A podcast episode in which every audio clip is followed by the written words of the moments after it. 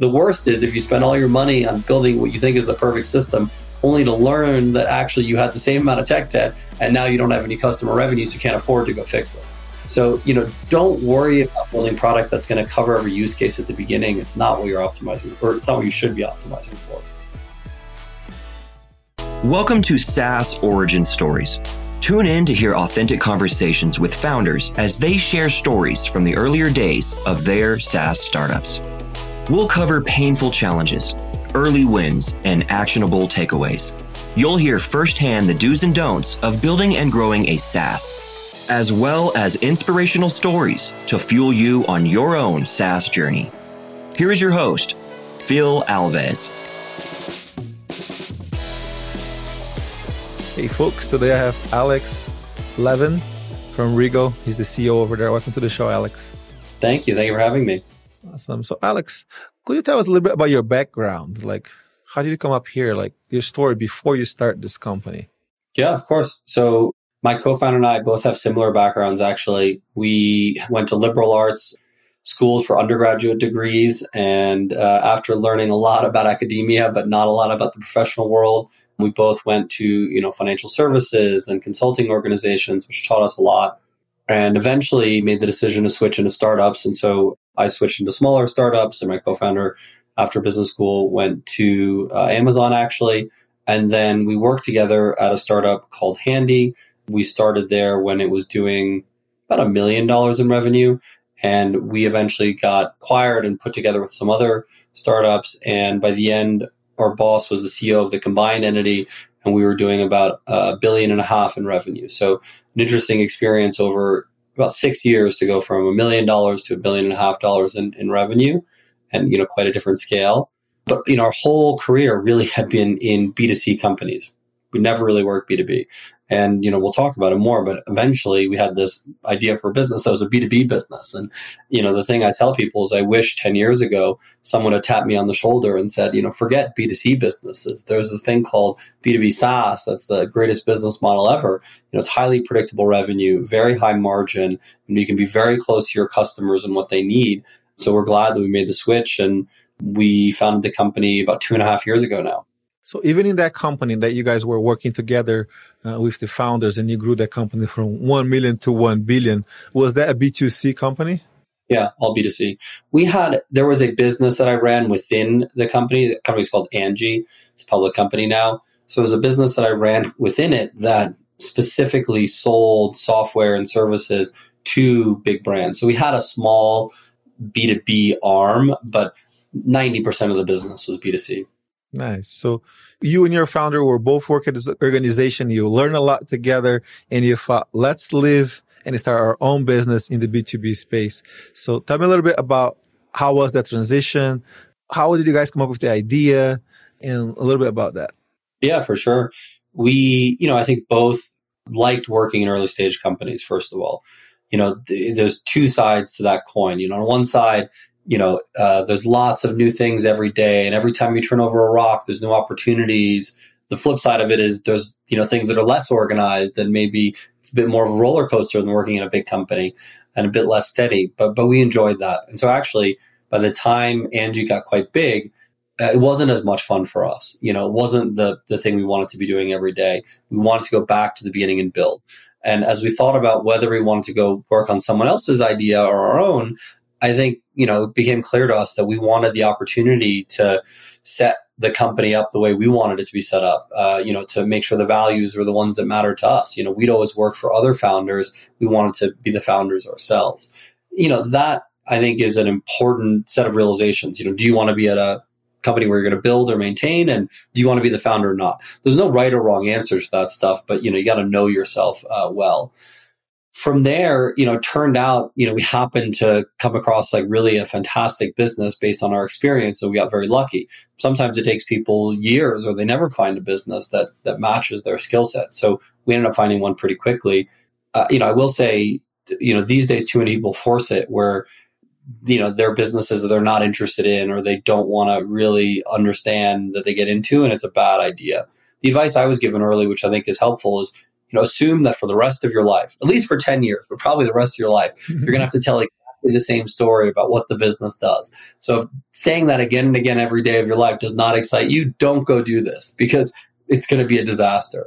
You know, uh, don't do this for, you know, being in TechCrunch. Don't do this for being on a stage. Don't, because all that stuff is fleeting, if it ever even happens, you know, whereas you're going to have to tell this story again and again. So then in terms of our specific experience, we, uh, you know, at Angie, we're helping bring uh, the buying of home improvements online. And at the beginning, the premise that we would was that we would sell it much the way uh, people sold other things online, you know, with a picture of the service and a price and a review, and it would all be digital. And, you know, in the same way you go on Amazon and buy a book, you would go on Angie and buy a service. It turns out that, you know, some people would do that, but the majority would not. And so actually we found that the conversion rate online to buy something like a fence installation was worse than the traditional offline conversion rate. And as we sort of dug in trying to find ways of helping people buy these things online, we uncovered the fact that if the customer had a conversation with us, massively increased conversion. So we started just adding people to those teams, not for support, but for sort of, think of it like a sales motion in B two C. So we'd actually say, hey, you know, you have a house, you want a fence, tell me what's going on. It wasn't a pushy sale, but still was, you know, an opportunity to talk to a prospect and help them decide whether or not they wanted to buy the product. We ended up building, you know, very, very large teams doing that. And I think the first realization was this wasn't an aberration. This wasn't a home services specific thing. You know, sure, there were a bunch of retail categories where you didn't need to talk to your customer, but a lot of the things that are coming online today, like healthcare, education, uh, local services, insurance, lending, have always had a human being involved in the onboarding. And when they moved online without that, you know, actually struggled. And so I've needed to find a way to bring that human being back into the onboarding process online. So this wasn't a home services thing. It was quite wide across what we consider high consideration categories today. The other thing we found is the software that, you know, has been built for customer support. You know, think of tools like Zendesk or tools like Five nine are actually terrible at, at this B two C sales use case. And all the tools for B two B sales were meant for very high value, very complicated sales. When in, in our world, you know, we were doing very, very relatively low value, very transactional, high volume of sales with thousands of agents. So, you know, a big, you know, B two B sales team might be one hundred people. We had thousands of people doing this. So uh, a very different kind of interaction that required new software. You know, we built some custom software of our own and eventually got smart and said, look, you know, we're never going to be experts at this at Angie. It's not our business to build the software. You know, we have a different business we have to go and do. Why don't we leave and start a business that's going to build the software for B two C sales teams and sell it to all these different businesses? Turns out there's about five million B two C salespeople. That's more than B two B sales, actually, which is crazy. So there's only about a million or two million B two B salespeople and lots of tools for B two B sales. So, you know, we we left. And I think, you know, that's a hard first step to go out on your own. I think luckily we had been through the startup cycle a number of times, which gave us confidence to go out. But from the very beginning, our premise was, you know, listen to your customer. You know, if you make your customer successful, they will make you successful. So we weren't focused on revenue. We weren't focused on, you know, building fancy software or anything like that. We were very focused on listening to these customers that did B two C sales, figuring out what products they needed to make more money for their businesses, to make them more efficient, to, you know, uh, reach more customers, to help agents do their job better, all these things. And as we got close to them and built those features, we were able to very quickly drive value for our customers from day one. So we can, from day one, say, because you're using Regal, you're driving more revenue. And that made it very easy for us to then quickly start selling more and building more product. So let me summarize, and I have a couple of questions here. So basically, you guys working at this company that's growing a lot, and you have this need to support your B two C salespeople because you realize that if they're talking to the customer, uh, conversion is increasing. And to support your internal team, you build custom software. You were like, oh my gosh, this is a huge opportunity. I don't want to be here just supporting our internal people. I want to go support business outside, and we can turn this into a business. So you and your co-founder left to build that business. Is that a good summary? Yeah. Okay, so I have two questions for you. First, tell me a little bit about actually what you guys were doing. Were you a developer, a product manager? Like, tell me about the background of you your, and your founder, and tell me about funding this company? Because now you're left, like, how did you fund it? Did you have an, I don't know if you made any money when the company grew and got acquired as a key employee, or like, tell me a little bit about the funding, but also your background. Yeah. So both of us uh, were not engineers by background. We both were product managers actually at startups originally, and then rose up and became executives at these startups. But, you know, had worked a lot with engineers and had quite a lot of experience on the business side as well and on the sales side. Where I think we were, you know, light at the beginning is we weren't the ones who were going to build the product. What we found is that was okay. You know, it was our our opportunity to really go and understand what we needed to build, what what you know customers actually were going to buy. So by the time we were actually hiring engineers, it was very clear what we were going to build. And, you know, we got very lucky early days and found some people to join us who were fantastic. And I think appreciated how much work we had put in and validating exactly what we were going to be building and exactly, you know, how people are going to be using it, so that we weren't building something on spec. We were building something literally because a customer needed it. So it wasn't like a normal startup where we were going to build a product and not know if anybody was going to buy it. We literally had customers saying, "Build, yeah, I need to buy that immediately. Build me that." And so it put us in a good situation from hiring engineering teams. I think as we thought about fundraising, at the very beginning, we funded it ourselves. Like, it wasn't like we spent a lot of money, but we didn't go out and ask for money at the beginning because we wanted to prove to ourselves that it was a good business first. What people forget is the second you raise money from outsiders, you're stuck. People think of raising money from outsiders as a good thing. It's not at the beginning, right? Because once you raise that money, you're now stuck for a couple of years trying to get that thing to work. So much better at the beginning, spend less money, use your own funds if you can, and figure out, are you convinced that this is it, that this is a great business, that this is a business you want to spend ten years in or more? If the answer is yes, great. So, you know, we checked that box, got to the place where we were highly convinced that it was a good business. Um, the second thing is in terms of timing, we probably would have waited a little bit longer to, to raise, but it was coming up on the twenty twenty election, and no one knew what was going to happen if Biden won. No one knew what was going to happen if Trump won. It was a, a, a very odd time if you think back to those days. So we said, look, we don't want to take election risk. Like, we have plenty of risk in our startup.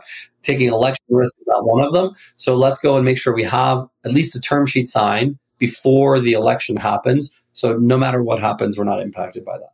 So we went out to a few of the investors we had known for a long time. We were lucky in that sense. We knew them and, you know, had the conversations we wanted and, you know, raised some money pretty quickly. I'll say the mistake we made at that stage is we didn't have a good enough idea of which investors are already convinced of the thing that we did. So we spoke to a number of investors that we knew well and that who liked us, but who turned out were not very interested in this space. And that gave us a lot of negative signal when we should have been talking to investors that like the space, which would have given us positive signal faster. So the number one piece of advice I give when fundraising is go find the people who are already convinced the thing you're going to do is right, so that they're not evaluating, is this a good opportunity or is this interesting? They're just evaluating you and your specific approach to that. If you find yourself walking into meetings with investors, having to convince them that the area you're working in is interesting, you've lost. It's very hard to move an investor that much. If they already believe in the space, then all they're doing is going, okay, is within the space, is this the investment I want to make? That's the position you want to be in. So obviously we met some investors we knew like that, and so we were able to raise quite quickly, but it was, you know, hard to talk to people who didn't believe in, in the fact that there was any reason to talk to customers in B two C. When I look back, we never should have. When we ultimately raised Series A, we were very careful. We only went to three or four investors we knew believed in this model. We knew were very smart about it. And so as soon as they saw what we were doing, they were great. And so we raised Series A even faster than we raised seed. That's a great insight. I'd like to take a step back. When you're talking about, like, in the beginning, you're using your own money because you don't want it to get, like, attached to something before you really believe. So how did you use your money at that stage? Like, did you hire developers? Did you hire designers? Like, and did you build a version one of your product? Walk me through that stage, pre-investors. What have you done that prepare you there? Yeah, so a couple of just technical things. So when you're that early, you can put your money in exchange for equity if you want, but you own one hundred percent of it, so it's kind of a silly thing to do. What what I recommend to people is actually get your lawyer to write something explaining that the money you're putting in is is a loan, and that if you ever raise money, the company will pay you back that loan. If you don't raise money, cool, you've lost that. But if you raise money, you get the money back out. And so you're not out any money. So I think that's a very good structure to use at the beginning. Costs you a little bit of money to have your lawyer write that page, but quite simple. Then in terms of how we were spending the money, you know, we weren't taking any salaries, so it wasn't on us. You know, it was at the very beginning, like m- basically engineers and designers. It wasn't us going out and hiring business people, you know, because we were doing all the selling. We were doing all the support. We were doing all the finance. We were doing all the accounting. There was nobody else, right? We were doing all the H R. So, you know, we wanted to go out and find some engineers that, you know, we thought were going to be able to help us bring this to life. And so that's where most of the money went. And we would have kept doing that, like I said, had the election not spooked us a little bit. And we probably would have raised even later had the election not spooked us. And how long did it take you guys to build a version one of your product? We built a first version in three months. And when I say first version, it was, you know, bare bones. Like we weren't trying to go out and build a perfect product. We were trying to go out and prove the answer to a hypothesis. So we had this hypothesis that building certain types of features would enable these customers to drive incremental revenue. And so to prove that, instead of building from scratch, we used a lot of existing tools because it allowed us to move much more quickly. And we were hooking up existing tools together with the engineering resources we had so that we could go to customers, they could use it, see whether or not it drove revenue, and then we could make the next decision. So I think that's one of the other big mistakes I see people make is they'll spend a year building some product from scratch before ever showing it to customers. And then they show it to customers and find out that they were wrong with their hypotheses and spend a year building the wrong thing. So shortcut that year. Start showing people a deck at the beginning. Start showing people a product that you've built by hooking together some existing things long before you're ever going and building something from scratch. That's definitely a, a great advice. And so when you raised money, did you have a product beyond that the initial M V P that was ready for the custom? What were you at this? We actually had a little bit of a product being built, but we didn't show it to investors. So at the very beginning, we raised money. Literally, we showed them a PowerPoint deck and that was it. That's amazing. And how did you get your first customers, your first few customers? What worked for you guys? So, you know, it was it was my co-founder and I going out to people. I think the I, the sort of odd thing that nobody believes me until they go through it. The odd thing is your friends are probably not great early customers.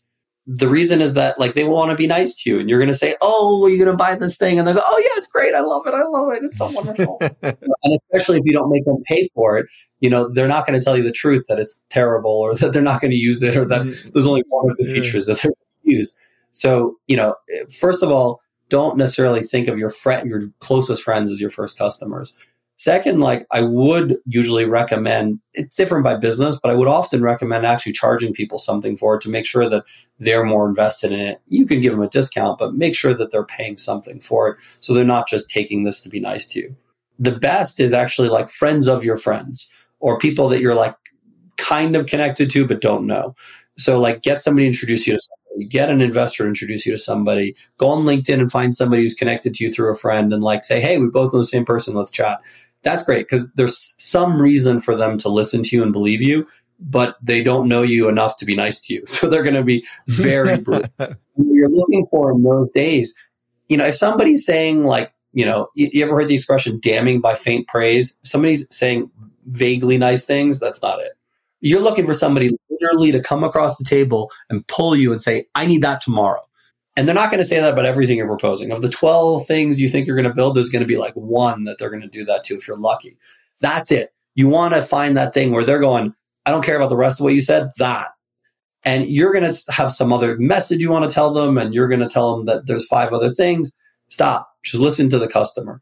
So I think if you don't find that, like don't go and start building stuff. Like wait until you find something that people are, you know, by looking at a deck or pulling you across the table saying they want.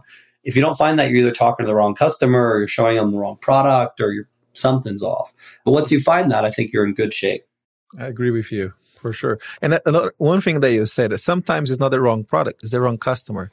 You have to know like where to adapt. Should I try a different kind of customer? Should I try a different product? Because sometimes it's just the, the wrong uh, person that doesn't need that product. Yeah. Being an early stage founder is a very difficult combination of being true to the vision that you have and the insight that you have while being flexible enough to listen to feedback and know when to take the feedback and switch. So when a customer tells you they're not interested, basically, Is that because you're wrong with the product, or they're the wrong customer, or you're right about customer and product, but you just did, you know, need to find a different one? You know, that's one of the hardest parts about being an early stage founder. And, you know, there's no answer as to exactly how to solve that. I think, you know, what I usually suggest to people is, you know, go have one hundred or two hundred conversations before you make that decision. So literally one hundred or two hundred, not like three, not five, not ten, like, you know, you have the time, you're not paying yourself anything, go have those conversations. And it'll give you a better idea and give you enough information to make the decision as to, are you right on product? Are you right on the ideal customer profile? Um, are you ready to go forward to the next step? For sure. Talk, talking about those challenges, what is the first oh shit moment that comes to mind from the early days of your SaaS? We were lucky. So, you know, everything, you know, went according to plan for us. To give you some order of magnitude, you know, I think best in class companies usually take a year to a million in revenue and then a next year to three million. We went to a year, within a year, we were at a million in A R, and within two years, we were at, you know, nine or ten million in A R. So we much more quickly took off than companies typically do. You know, I'd say we're in the five or ten fastest growing companies of our stage um, in the United States. So, you know, by and large, things went right. You know, that said, it's still a roller coaster. So the advice I always give people at a high level is is two things. One, don't do it alone. Like, you don't have to find a technical co-founder, but go find a co-founder. Find somebody that you're going to, you know, trust through all of this, that that you're going to, like, you know, be able to tell horror stories to when things go bad, and and tell, you know, successes to when things go well. Because if you don't have that person, you're going to go insane. So definitely have that co-founder. And the other thing is, you know, even when you have these big highs or these big lows, the advice I always give people is, look, if something bad happens, it's likely something good is going to happen next. Or if something good happens, just tell yourself, you know, don't worry, something bad is going to happen next.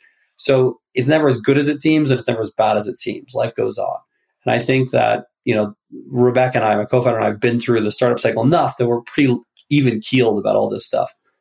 You know, early days, sure, not everything went right, but nothing happened that really sort of put us off our, our lunch, so to speak.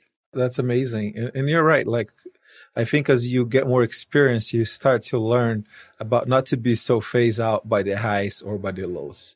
It, it's like what shows, like, a more mature founder, that's, they're not so emotional, right? Oh my gosh, that's, we're going out of business. We are amazing. Like, both emotions, when they go high, kind of like, it's a problem for your decision making and how you're going to be running your business. Yeah. Uh, and our specifically is that what makes, you know, companies great is the day-to-day execution.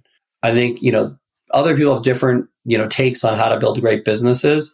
You know, for us, it's, you know, every day coming in, doing good work, executing quickly, you know, making decisions as well as you can, as fast as you can, and continuing moving forward. And I think, you know, within that approach, like, you know, you can't get too stressed by all this stuff. You have to just keep going and doing things well. Yeah, let, let's talk more about making decisions. Could you share, like, a very smart decision that you made that helped you guys be where you are today? Uh, all the good decisions are, you know, thanks to the team that we have around us. All the bad decisions are our fault.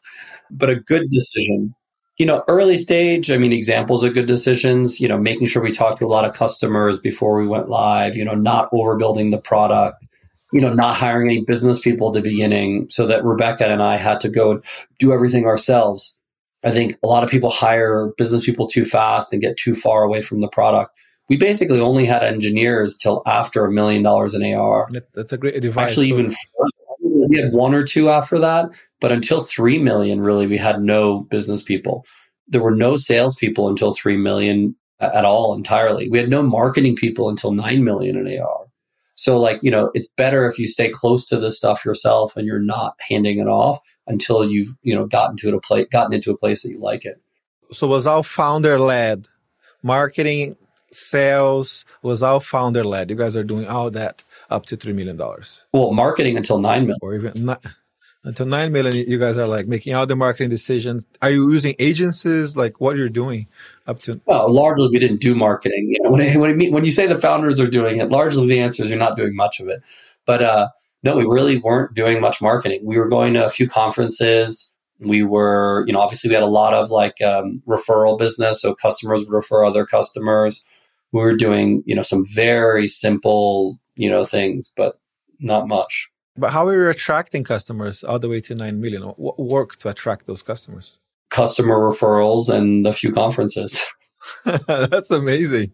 And how about a blunder that, that you guys made? How about a blunder that we made?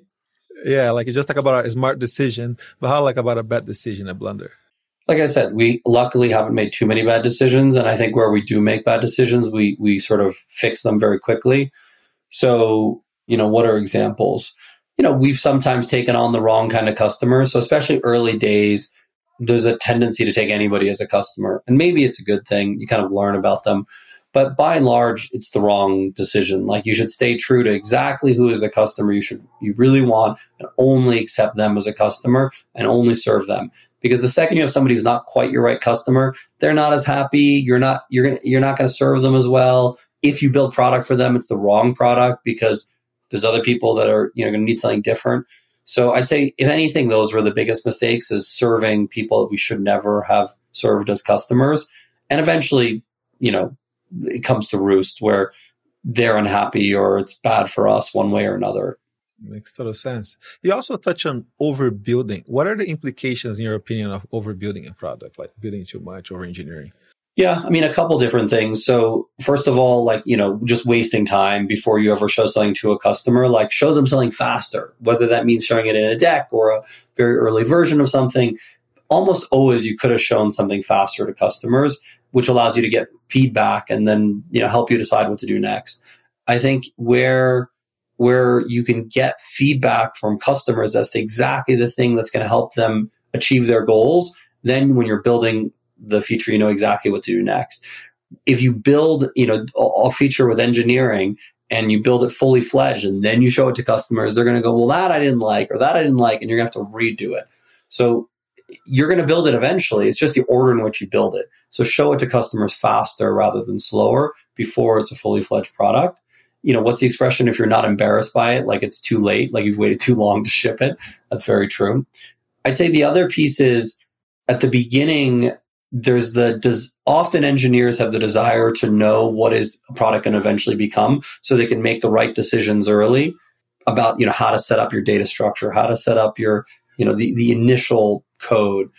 But the reality is you don't know. And so trying to be too smart about where you're going to be in the future results in engineers having to cover too many cases in the early days.